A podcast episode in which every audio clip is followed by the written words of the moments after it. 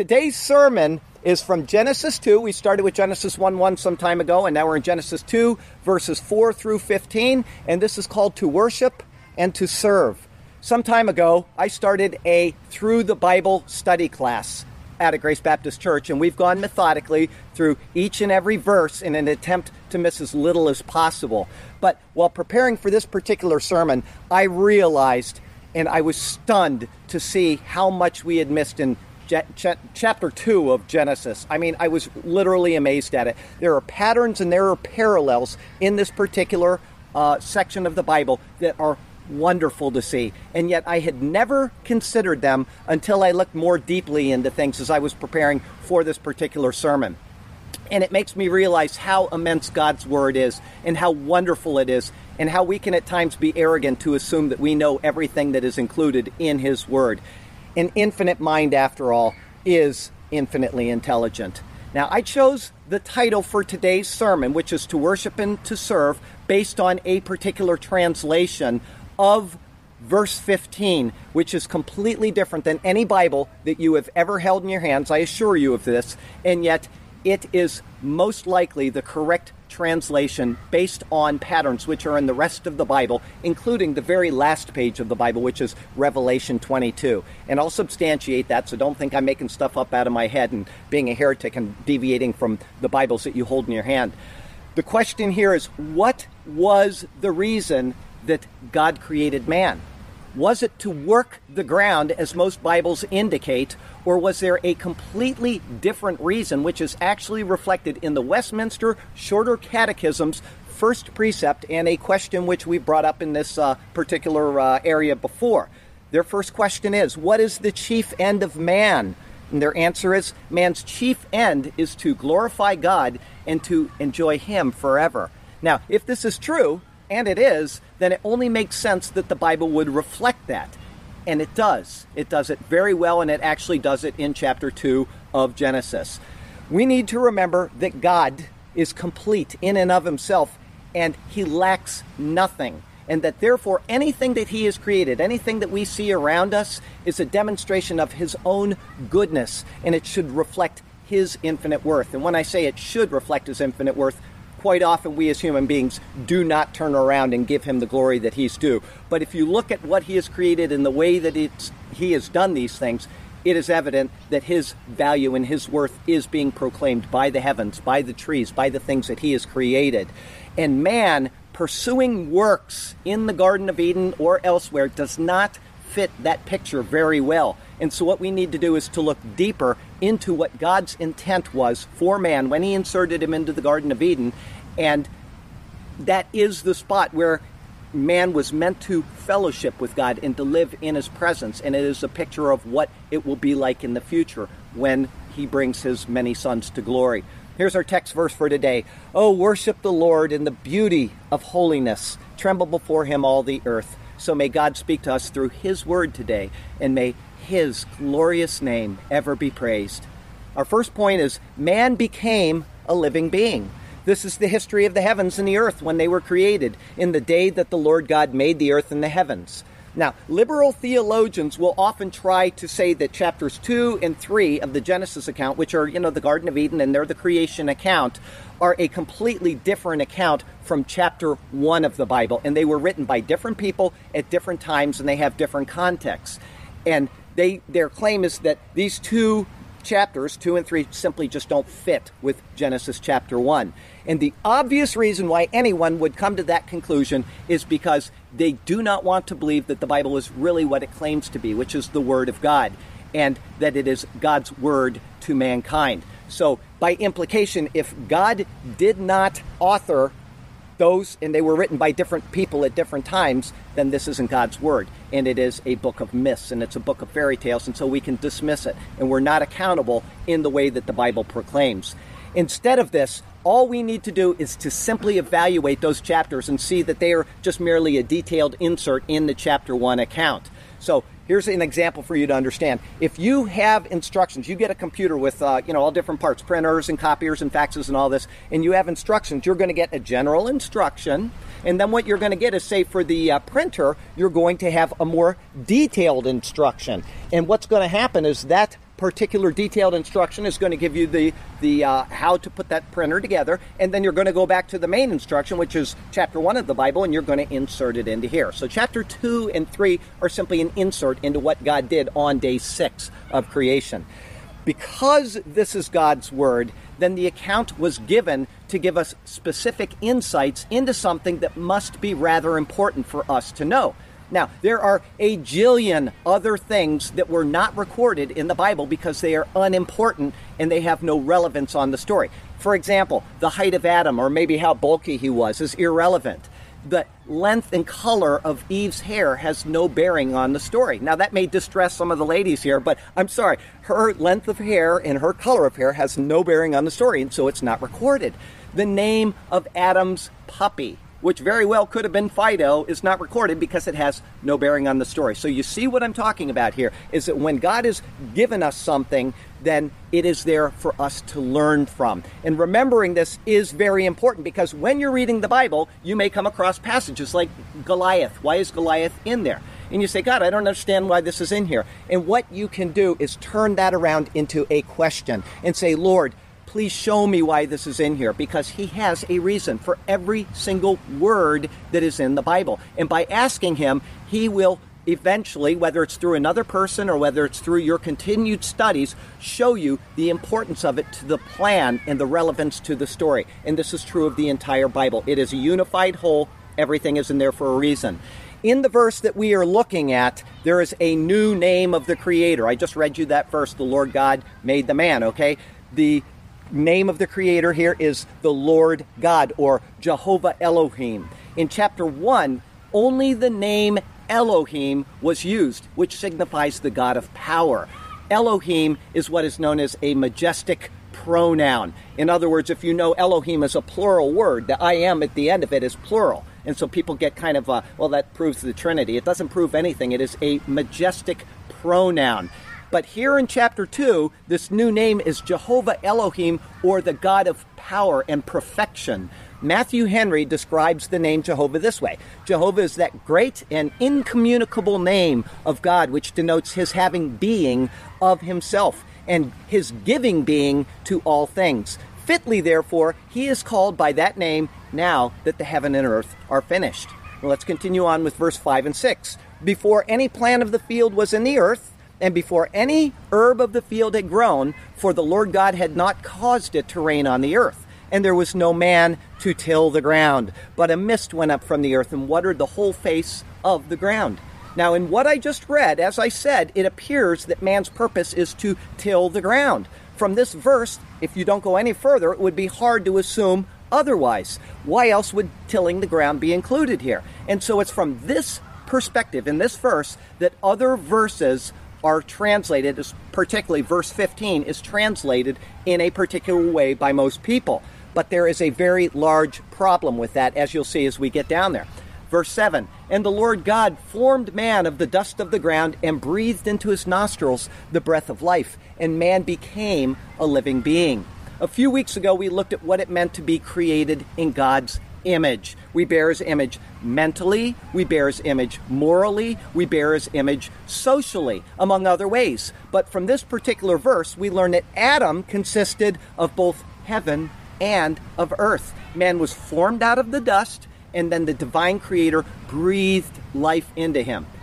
However, this does not imply that man is divine, so please don't jump to that error. In any way, we are not divine, but that the life of man came from God and it didn't happen by chance. The spark of life which quickened the clay jar that the Lord God had just created was none other than the breath of the creator himself. He is man is the highest form of what has been made and he is fearfully and he is wonderfully sculpted. From God's hand and from his breath is how man came to be, from an act of his wisdom and love Man came not from the slime or from the sea, nor from a meteor that rained down from above. In his image he created the man, and for his glory and praise. This was for us the original plan to see him face to face all of our days. To worship and serve in eternal peace was God's intent for us from the start. Our days were intended never to cease. This was the desire of the Creator's heart. God created the heavens and the earth on day six out of nothing. Or actually, He created the heavens and the earth on day one out of nothing. And then five days later, on the sixth day, He created His final and His most stupendous work of art. In fact, a masterpiece out of the simplest and the most common part of creation the dust. First, there was nothing on day one, and then there was dust. And God took this next to nothingness, this material, and He formed it, and He breathed life into it. And if we jump ahead just a little bit into chapter 3, we'll see that Adam disobeyed God and died spiritually the moment he disobeyed God. And because of this, the thing that made us most like God disappeared at that moment. And if that is not a humbling aspect of the Bible, I don't know what is. I just can't think of anything else more humbling than what I just said. We walk around here and we act like we're really, really big stuff quite often, when in fact we are as close to nothingness as the life, the breath that is in our lungs. From the dust we came, and the Bible says, to the dust we will return. And without a new birth, our next to nothingness is all that we will ever have. So let us eat and drink, for tomorrow we die. The dust of the earth is what man was created from. And it is, as I said, the most common stuff available. He didn't use gold dust, he didn't use silver dust, he didn't even use zinc. Instead, what he did is he took the dust. And to this day, we are of the dust of the earth. Paul explains this in 1 Corinthians chapter 15, but King David explains it also in the 139th Psalm. He says there, My frame was not hidden from you when I was made in secret and skillfully wrought in the lowest parts of the earth.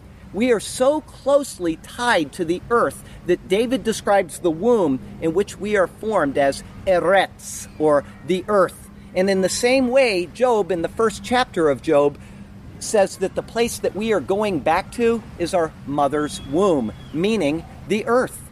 The Hebrew word for womb is the Hebrew word beten, and it is comprised of three letters. It's comprised of the bet, the tet, and the nun. The meaning in each Hebrew letter has a particular meaning. The meaning of bet is a house. The meaning of tet is mud. And the meaning of nun is an heir or the continuance of a generation. The womb then is the house where the one of mud continues on. Even in the word itself, we can see our lowly state. All you do is you mix in a little bit of water, add in a little bit of dust, and there you have a man. On our own, we simply cannot get away from the dust from which we were created. And we live by what it produces, and when we die, we will return to it. However, and despite our unappealing material, the Bible says that God formed the man. The Bible uses the word, the Hebrew word, yatsar, and it implies a very careful and attentive shaping of the man. And this is the same word that the books of the prophets, such as Jeremiah, use when he describes a bowl that is being shaped by a potter. In the case of man, there is a Latin phrase that rings, rings very true. Phrase is materium superabat opus, which says the workmanship exceeded the materials. We marvel, each one of us, when we look at a really nice watch and we think, man, look at how that thing works. Or we look at a sand sculpture and we say, look at how, how much detail is in that sand sculpture. Or maybe we have a uh, hand blown glass thing with all these intricate little pieces of glass and we say, look at how great that is. Or look at the complexity of a computer or the space shuttle. And yet, nothing, nothing that man has ever created comes even close to the magnificence and the splendor and the intricate beauty of the human form. Thus, the man became a living being. God shaped man into the form that he determined and the form and shape that he decided.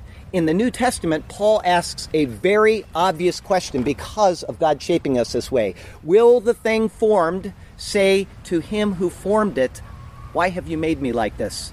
Oh, but question we do. But God has made us fit for His purposes. And the reason why I bring that up today is because just this week I had a person email me. She's been getting my daily devotional for a while now, and I don't know if it was her or daughter because it was a different name on the uh, email. but she said, I've been getting your daily devotional. And she had all of these questions. Why is God so angry? Why is God so wrathful? And I'm wondering how she can perceive this. And she said the Bible is just this big list of do's and don'ts. And I explained to her that in fact the Bible says do this because it's for our God. And it says don't do this, good, not God. And it says don't do this because it is for our good. These things are things that God has instructed us. He doesn't make us do them. He simply says don't do this and please do this so that we will benefit from it. And then she asked the question that I just asked. She said, Why was I even born?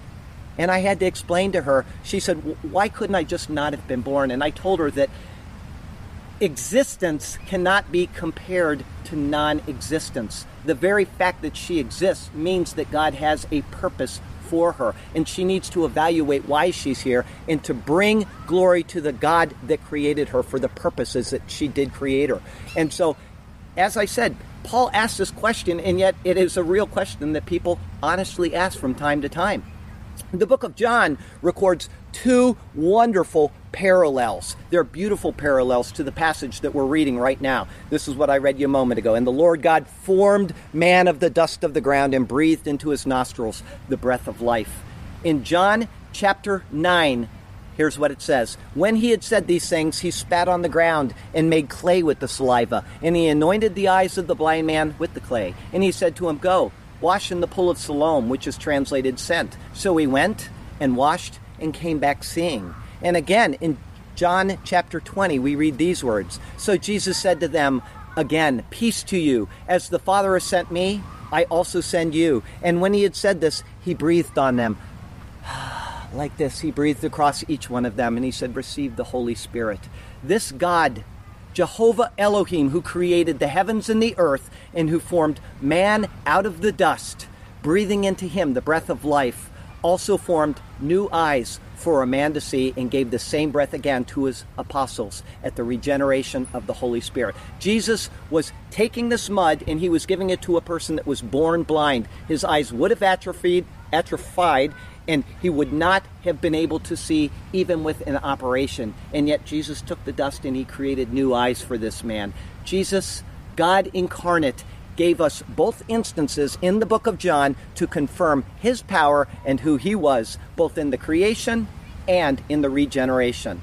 Point number two today is the Garden of Eden. The Lord God planted a garden eastward in Eden, and there he put the man whom he had formed. And out of the ground the Lord God made every tree grow that is pleasant to sight and good for food. After creating man, and only after creating man, does it say that Jehovah Elohim, the Lord God, planted a garden eastward in Eden. Eden means delight, it means pleasure. And it was, if man obeyed, a place not for work, but for an entirely different purpose. And this is an important point to consider when looking at the previous verse that I mentioned, where it said that the man was to till the ground. This garden was something special, and it was something intended for the man he formed. The ground which needed to be tilled was outside of the Garden of Eden. If you stand back and you look at the larger picture of what's going on here, particularly in the Bible, it's clear that God knew before the fall of man that man would fall. And so the garden, despite being a place where God would fellowship with man, did not fill the entire earth. Instead, the garden was a localized place of grace, of abundance, of provision from God, and not from the ground below, but from God above. It was, as God knew from the beginning, a temporary place for Adam to dwell. And this isn't readily apparent, though. Like I said, we'll get to a verse later that will describe what is going on here. In this particular verse, though, the word put, the Lord God put the man in the garden, the Hebrew word is sum. But as we'll see in a little while, a different word is used, which is also translated as put, and it makes a big difference. Appreciating the garden then meant that they would need to leave the garden. This is how we learn to appreciate anything by contrast. If there is no contrast, then there is no ability to appreciate our current state. And I can assure you that every time I get sick, as insane as it sounds, when I'm getting better, I say, Thank you, Lord, for that sickness, because I forget how nice it is to feel normal. And unless you get sick, you can't appreciate the normal that you feel. And that's what I'm saying is that contrast allows the appreciation of something. And we will see that when we get to chapter 3 when Eve names her first son and then her second son. We will see very clearly how that is reflected in the choice of the names for her sons and how she longed to get back to Eden. But we got a few more weeks before we get there. God knew that we would start in a garden and then that we would be removed from that garden, believe it or not, because of our interaction with a tree. But God and His plan is that we will be restored to the garden by, believe it or not, our interaction with another tree. The plan is so intricately woven throughout the Bible that it is simply beyond imagination. If you follow the, the precept in the Bible, the waters of life, the tree of life, the meaning of what stones are mentioned in there for, everything in the Bible weaves together so well. But when we come to the middle of the Bible, you know that there is a tree that restores us to the place that we belonged in. And at the end of the Bible, we have another tree, which is the one that was lost at the beginning of the Bible, and it fits so beautifully. And that brings us to point number three today a tale of two trees. The tree of life was also in the midst of the garden, and the tree of the knowledge of good and evil.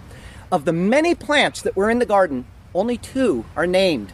And there they were, right in the midst of the garden. And of these two trees, the fruit of only one of them is forbidden. And as we'll see next week, the Lord said to Adam, Of every tree of the garden you may freely eat, but of the knowledge of the tree of the good and evil you shall not eat. For in the day that you eat of it, you shall surely die. And more than a little is tied up in these two particular trees. Choices are tied up in them, conditions are tied up in them, blessings and cursings are tied up in them, life and death are tied up in them, the law and grace are tied up in them, and even our Lord's Supper, the Holy Communion, is tied up in these two particular trees. The first is as a choice the tree of life, you may eat of it. The tree of the knowledge of good and evil, you shall not eat of it. Now, it's important to note that although Adam was told not to eat of this tree, that the choice was still his in eating the tree. God could have simply put no tree there at all, but he did put the tree there. And by placing it there, it was possible for Adam to eat it, even though he was told not to. Obedience is always a test of our allegiances and of our priorities. I call heaven and earth as witnesses today against you that I have set before you life and death, blessing and cursing. Therefore, choose life that both you and your descendants may live. The next is a condition the tree of life. Life is granted through its fruit. The tree of the knowledge of good and evil, death results from its fruit. I call heaven and earth as witnesses today against you that I have set before you life and death, blessing and cursing. Therefore, choose life that both you and your descendants may live. Three, as a blessing and a curse, the tree of life. You can live with me forever. The tree of the knowledge of good and evil, you will be separated from me. Admittedly, Adam had no idea what that really meant, but innocence does not negate guilt, and death was to be the penalty for his guilt. I call heaven and earth as witnesses today against you, that I have set before you life and death, blessing and cursing. Therefore, choose life that both you and your descendants may live. And then, point number four as life and death, the tree of life, eat and live. The tree of the knowledge of good and evil, eat and die. I call heaven and earth as witnesses today against you, that I have set before you life and death blessing and cursing. Therefore, choose life that both you and your descendants may live. And the fifth point, as the law versus grace, the tree of life. Eat and find eternal life. God's grace, his unmerited favor. The tree of the knowledge of good and evil. Eat and be punished. As Paul says, because the law brings about wrath. Where there is no law, there is no transgression. God set a law, and if it was transgressed, it brings about wrath. I call heaven and earth today as witnesses against you that I have set before you life and death, blessing and cursing. Therefore, choose life that both you and your descendants may live. And finally is the Lord's Supper, the tree of life. Whoever eats my flesh and drinks my blood has eternal life, and I will raise him up at the last day. And the tree of the knowledge of good and evil, believe and be saved, disbelieve and be damned. Most assuredly, I say to you, unless you eat the flesh of the Son of Man and drink his blood, you have no life in you. In other words, go back to the tree of life and by faith receive what God has given you. I call heaven and earth as witnesses today against you that I have set before you life and death, blessing and cursing. Therefore, choose life that both you and your descendants may live. God set the parameters in the Garden of Eden. God set the parameters for the nation of Israel. And guess what, people? God has set the parameters in the world that we live in today. Choose life. To me, the most magnificent aspect of what happened in this particular account and what still happens in each and every human life today is that God allows us to choose. Point number four the water of life. Now, a river went out of Eden to water the garden, and from there it parted and it became four riverheads. The name of the first is Pishon. It is the one which skirts the whole land of Havilah, where there is gold, and the gold of that land is good. Bdellium and the onyx stone are there. The name of the second river is Gihon. It is the one which travels around the whole land of Cush. The name of the third river is Hiddekel. It is the one which goes toward the east of Assyria. And the fourth river is the Euphrates, which is also known as Perat in Hebrew. The theme of the water of life goes literally from Genesis all the way to Revelation, and it winds all the way through both Testaments. Right here in the Genesis account, we see that there is one river which flowed out of Eden to water the garden, and from there it parted and it became four riverheads. And this is amazingly similar to the gospel message in which the Lord delights. And in fact, as I said, Eden means delight. From both the Garden of Eden and from his gospel, we see the amazing parallels. The names of the rivers are Pishon, which means to increase, Gihon, which means to burst forth, Hiddekel, which means rapid, and Perat, which means fruitfulness. Each of these rivers came from one source, and together they wound their way around the known world. In the same way, the gospel comes from one source, and yet it branches out into four different accounts Matthew, Mark, Luke, and John. Each of these Gospels reflects the glory of the Lord as was revealed in a vision of God to Ezekiel. Now, what I'm going to do is I'm going to tie the vision or the theophany that Ezekiel saw in with the Gospel accounts, and then I'm going to tie it in with the names of the four rivers, okay? Here's the account from Ezekiel. As for the likeness of the faces, each had the face of a man. Each of the four had the face of a lion on the right side. Each of the four had the face of an ox on the left side. And each of the four had the face of an eagle. The lion's face is the Gospel of Matthew, which describes Jesus as the King of Israel, the lion being a symbol of a king. This is also symbolized by the river Gihon, which means to burst forth. Later in the Bible, the Gihon is where the kings of Israel were anointed. When they became king, they took them down to the Gihon and they anointed them there. In Ezekiel chapter 32, the king of Egypt is said to burst forth, or in Hebrew, geach, like a lion or like a sea monster. And this is actually the root word of the word Gihon. So you have a parallel there. The next one is the ox. The ox's face in the theophany is the Gospel of Mark, which describes Jesus as the servant. The ox is a servant animal, and this is symbolized by the river Pishon, which means to increase, which parallels Proverbs 14:4 and other places in the Bible. Where no oxen are, the trough is clean, but much increase comes from the strength of an ox. The man's face is the Gospel of Luke, which describes Jesus as the Son of Man. It's repeated, what, 60 times in the Gospel of Luke. This is symbolized by the river Perat, which means fruitfulness just as man was told to be fruitful and multiply on the earth. And the eagle's face is the Gospel of John, which describes Jesus as the Son of God. If you know the terminology, eagle is the, the animal that is like the, uh, the deity, and so it's symbolizing Jesus as the Son of God. And this is symbolized by the river Hiddekel, which is the modern day river of the Tigris, which means rapid. The rapid nature of the eagle is noted throughout the Old Testament, such as in Jeremiah 4:13 where it says behold he shall come up like the clouds and his chariots like a whirlwind his horses are swifter than eagles together these four accounts which stem from one single source go out to water the entire world with the knowledge of the Lord and to proclaim the water of life which was symbolized by the four rivers flowing out of the garden of Eden In the first psalm, we see that a person who delights in the law of the Lord shall be like a tree planted by the waters, the rivers of water, that bring forth its fruit in its season, whose leaf shall not wither, and whatever he does shall prosper. And from this, we learn a few more things about the rivers of Eden. They symbolized spiritual life. But after the fall of man, the river's origins have all changed. The Pishon is no longer flowing at all. Nobody even knows where it is on the earth, and this symbolizes death. The Euphrates and the Tigris run through the lands which are in the modern world those noted in the Bible as spiritual opposition to God's people. Babylon, both the Tigris and Euphrates run right through Babylon, and these symbolize spiritual enmity or fighting with God.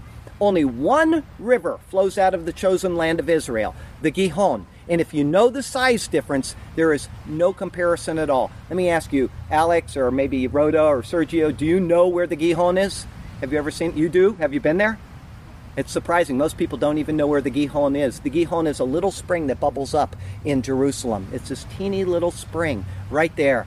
And there is no comparison in size of the waters. The Gihon as I said, is almost unnoticeable. And this is very comparable to what Jesus said in Matthew chapter 7 Enter by the narrow gate, for wide is the gate and broad is the way that leads to destruction, and there are many who go in by it. Because narrow is the gate and difficult is the way which leads to life, and there are few who find it. Though the Gihon is just a small little brook today, it is symbolic of the wellspring of spiritual life in a world that is dead in sin.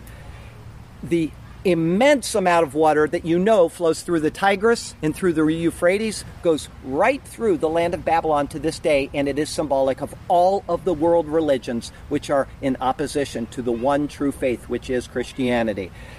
In the 46th Psalm, it says this There is a river whose streams shall make glad the city of God, the holy place of the tabernacle of the Most High. God is in the midst of her, she shall not be moved. And this is represented by Jerusalem, the city which is, as I said, in spiritual opposition to Babylon. Again, the Psalms help us to understand this.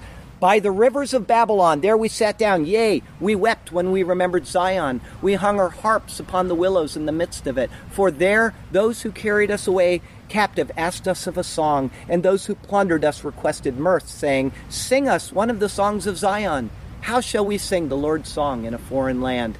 The Jews' exile from their home to Babylon is symbolic of our own exile from Eden and from God's presence. The good news is that in the future, and I believe it's in the very near future, Isaiah predicts that the earth shall be full of the knowledge of the Lord as the waters cover the sea. And this is symbolically represented by the river which Ezekiel at the end of the book of Ezekiel says will flow out of, believe it or not, the south side of the temple in a future temple in Jerusalem.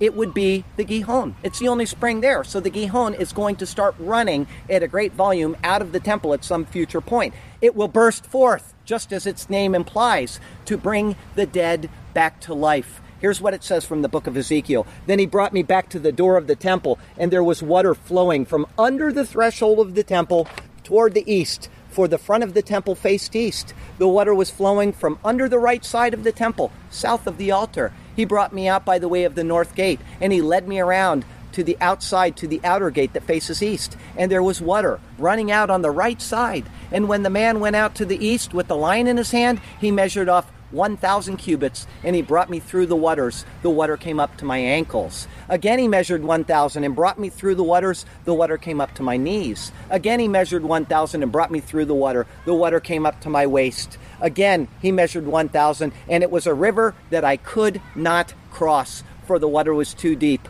Water in which one must swim, a river that could not be crossed. He said to me, Son of man, have you seen this? Point number five today is to worship and to serve. Then the Lord God took the man and put him in the Garden of Eden to tend and keep it. Now I'm going to go ahead and read you 16 Bibles that I read of this particular uh, verse and the different ways it is translated in 16 different Bibles. To dress and keep it, to take care of it and to look after it, to tend and keep it, to tend and guard and keep it, to tend and watch over it, to till it and guard it, to cultivate it and to keep it, to cultivate it and to guard it, to serve it and to keep it, to care for it and to work it, to farm the land and take care of it, to work it and keep it, to work it and take care of it, to work it and watch over it, to work the ground and care for it, to work the soil and take care of the garden. If you notice, despite all of the flowery changes in terminology, every one of these translations demonstrates that work is being proposed for the Garden of Eden. If you look at the purpose of the Garden of Eden, this makes absolutely no sense at all. Earlier in verse 5, we read that man was to till the ground. And as I said, that was before God planted man in the Garden of Eden, and after he first planted the garden, then he planted man in the Garden of Eden. Man was formed outside of the Garden of Eden, and then he was placed there. I quoted John Sailhamer last week, and I want to read it to you again to refresh your memory. The man was put into the garden where he could rest and be safe. The man was put into the garden in God's presence where he could have fellowship with God. The word for put in verse 15 is the Hebrew word yanach, it's a completely different word than the one used in verse 8, which was sum.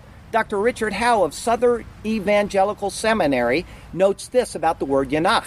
The sense of the verb is causative, meaning that God caused Adam to rest in the garden. Now, I'd like you to know also that the word yanach is a variant form of the word Noach, which is the name of Noah, who his name means to rest. So you see the parallel right there. The question is if God caused Adam to rest in the garden, then why would man need to tend and keep it? Dr. Howe notes the problem with these translations is that the pronoun in the verse does not agree in gender with the word garden. Unlike English, Hebrew words are either masculine or feminine, and they don't agree. It would be like me saying to my brother, My brother is such a nice guy. She's so friendly to everybody. We'd know that's wrong. Well, this makes no sense in the translation that was made over the many generations. The word garden is masculine in Hebrew, and so garden cannot be the object of the verbs. Because of this, either this verse is an exception to the rule of the Hebrew language or the verbs are not referring to the garden at all. Instead, something else is meant. Dr. Howe's conclusion is that the verbs should be taken as abstract in meaning, then that the significance of resting the man in the garden is not to demonstrate man's relationship to the garden, but rather to provide a setting for the story to demonstrate man's relationship and his responsibility to God. Therefore, his translation has an abstract meaning. Instead of to tend and keep, he says that these words should be translated as to worship and to serve. And both of these words are translated elsewhere in the Old Testament as worship and serve. And isn't this exactly what the gospel of Jesus Christ proclaims? We can't in any way, in any way, supply our own good Instead, it's Jesus. He's the one who supplies everything that we need for our salvation and for everything else that we depend upon in this life. As it says in Ephesians, for by grace you have been saved through faith, and that not of yourselves, it is the gift of God, and not of works, lest any man should boast. It wasn't the garden to which Adam was responsible, but to God, to worship and serve Him. Dr. Howe notes that before the fall, Adam's attention was directed upwards to God. He was to serve God through keeping his commandment, and he was to worship him through trust and obedience. But after the fall, Adam's attention was directed downwards, towards the ground. Instead of looking to God for sustenance, he had to look to the ground for sustenance. Instead of looking to God for eternal life, he had to look to the ground for his final resting place. To dust you shall return. The lesson here is that each one of us also has a choice. We can look upward to God and we can worship and serve him as he determines, or we can look to the ground and we can attempt to have our own works justify us. In the end, I assure you that the ground is a very hard master. He is one of bondage, he is one of pain, but the Lord is tender and merciful. He says it himself Come to me, all you who labor and are heavy laden, and I will give you rest. I'm sure he's speaking of returning to the Garden of Eden there. Take my yoke upon you and learn from me, for I am gentle and lowly in heart, and you will find rest for your souls. For my yoke is easy and my burden is light.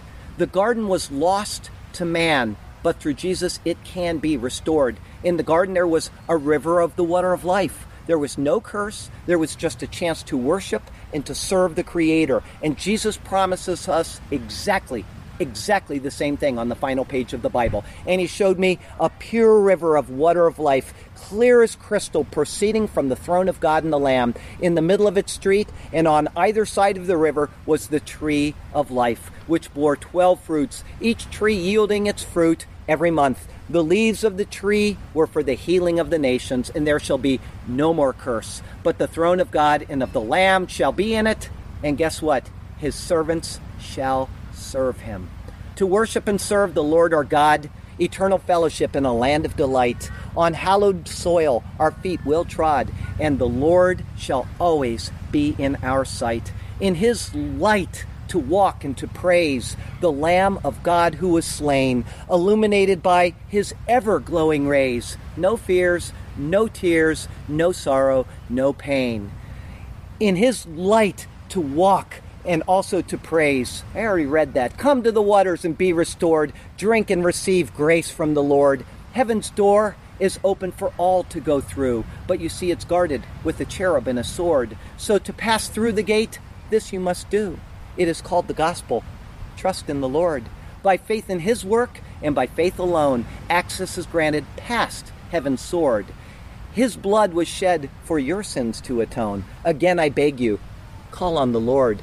Again, I implore you, call on the Lord. A little while ago, I said that we learn to appreciate things through contrast. If there is no contrast, then there is no ability to appreciate our current state.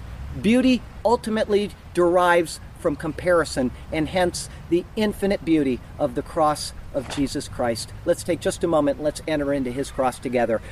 The Bible says that all have sinned and all fall short of the glory of God, and that each one of us owes a sin debt that we can never pay. We are all obligated to this sin debt, but God has made it available to us by hanging His own Son on a tree, putting Him there and becoming a curse for us. He who knew no sin became sin that we might become the righteousness of God in Jesus Christ. He says, I will take the anger that I have for you and the sins you've committed, and I will place it on my own son. And in exchange, I will give you his righteousness. And all I ask you to do is to simply believe, to just simply say, I cannot save myself. I'm not going to try to work my way to heaven, but I will trust in the deeds of the Lord Jesus Christ to save me. And if you make that commitment, if you call on the name of Jesus, God says He will wash away every sin, that your sins though they be like scarlet, will be as white as snow. So if you've never made that commitment today,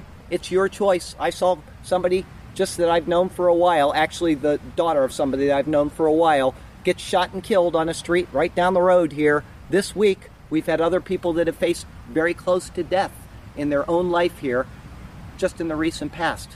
And I can tell you that we don't know the last day of our life. The only thing that turns us back to nothingness is the breath in our lungs. And so I would ask you to make the commitment to Jesus Christ. Hand him your sins and live for him as best as you can. Heavenly Father, if there is a soul here today that has never called out to you for salvation, I would pray that they would give their lives to you right now, that they would call on the name of the Lord, confess their sins, and then be cleansed by his precious blood and spend eternal fellowship in a garden of delight with the redeemed of the ages and in the glorious presence of the Lamb of God who took the sins of the world upon himself to lead us back to you. This I pray in the exalted, the precious, and the glorious name of Jesus Christ our Lord. Amen.